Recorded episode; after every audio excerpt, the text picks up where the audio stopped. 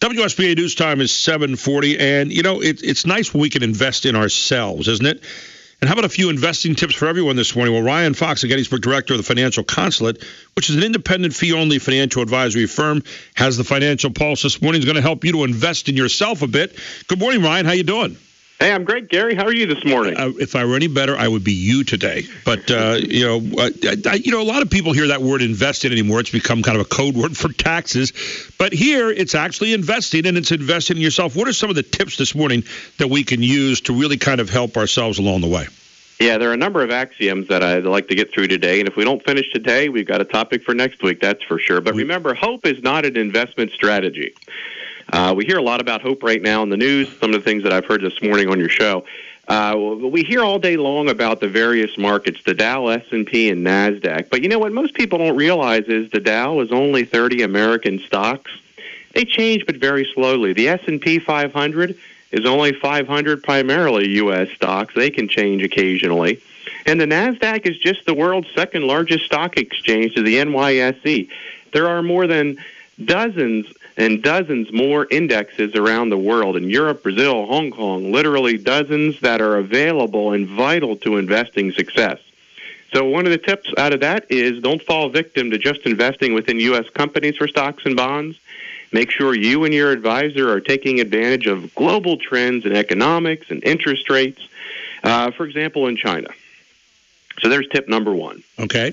Now, when you do that, you know, so many of us, you know, I, I work uh, with a guy and, and he sits down and says, "Here's where we're going to go," and I look at it and say, "Well, tell me a little bit about."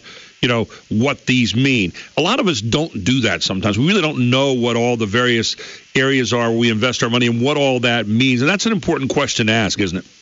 It absolutely is. You need to know the strategy that is being used for your investments. And Gary, that's a great point. One of the biggest things that lead people to us is they say, I don't understand my investments. And not really, I don't want to understand them, but I want someone to trust. And one of the biggest things that we see is someone who may have all of their investments in one mutual fund family. I was starting to count yesterday. I got to 500 different mutual fund families, and a lot of them have really, really good funds in them. But I have yet to find one mutual fund family that has all the best funds that people need.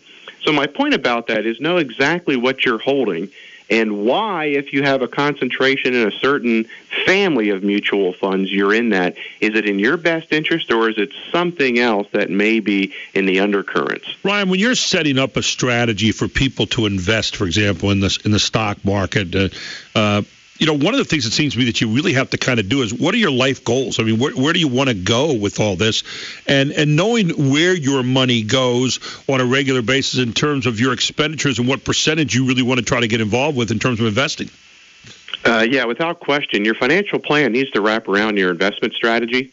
If you do not know what your risks are, your assets are, your liabilities are, what your insurance coverages are. Your investment strategy really is kind of relying on a strategy of hope.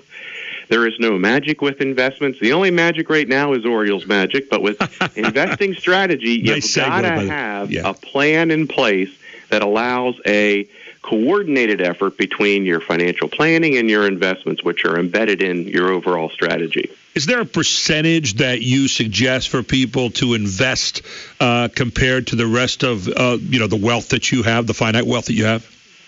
Well, it all depends on each person, but something to keep in mind is the old axiom is the longer your time frame, the more risk you can take right. in your portfolio. That is absolutely not true. The market, the Dow, the S&P was down over 40% in the late 1990s and early 2000s. Then just 6 years later in 2008 we had another nearly 40% drop. Risk implies more stock than bond exposure, but clearly the last 15 years investors who have taken more risk have not been rewarded, and in the last 5 years the S&P as the measurement of performance according to Morningstar has been up less than 1%. Wow. That's not good. So it's led a lot of people to flip over to the bond side in their portfolios. And we'll talk about this more next week, Gary, but there is an incredible amount of risk after that 40 year bull market in bonds as interest rates have compressed. Ryan, uh, the phone number and also the website people need to check in with you. Yeah, they're welcome to call at 717-334-1861, 334-1861. We offer everyone an introductory meeting, sit down and talk about some of these strategies and things. We're fee only, we're salaried, so don't worry about anything there. Uh, RyanFox.info is the website with all sorts of contact information too, Gary. And investing tips for everyone, part two, next Tuesday at 740 when Ryan joins us here to take your financial pulse. Ryan, thanks so much for being with us this morning.